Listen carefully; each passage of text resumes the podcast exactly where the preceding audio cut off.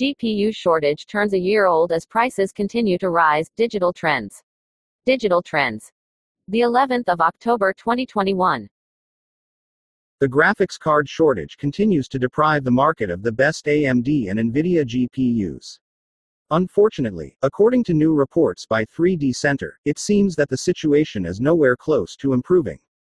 Despite a small increase in availability, graphics card prices continue going up in Germany and Austria. The latest information from 3dcenter.org, which keeps a close watch on the German and Austrian GPU markets, and then shares its findings via monthly reports about pricing and availability. After a brief glimmer of hope in late spring, when some cards had their prices slashed in half, the news has only been grim. The latest report shows comparisons between September and October. According to 3D Center, although the availability has increased slightly, prices are still on the rise. Nvidia exhibited a smaller price increase than AMD. It also appears that the difference in pricing between AMD and Nvidia cards continues to grow. Within the last month, AMD RX 6000 card prices went up from 174% of MSRP to 183% MSRP on average. In comparison to that, Nvidia has noted a meager increase, going from 170% to 172%. It's difficult to say why AMD cards are getting more expensive quicker than Nvidia's, other than just that the availability of these cards may have been more limited to begin with.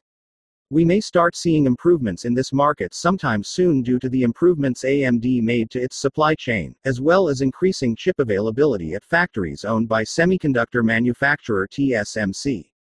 AMD cards have also reached higher peaks than Nvidia.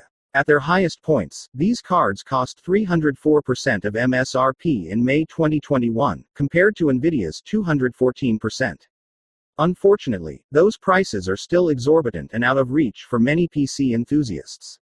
Any aspiring PC builder knows that getting a graphics card in the past year or so has been a nightmare camping outside of stores, losing online sales to bots and scalpers, or buying cards well above their MSRP were pretty much the only options available.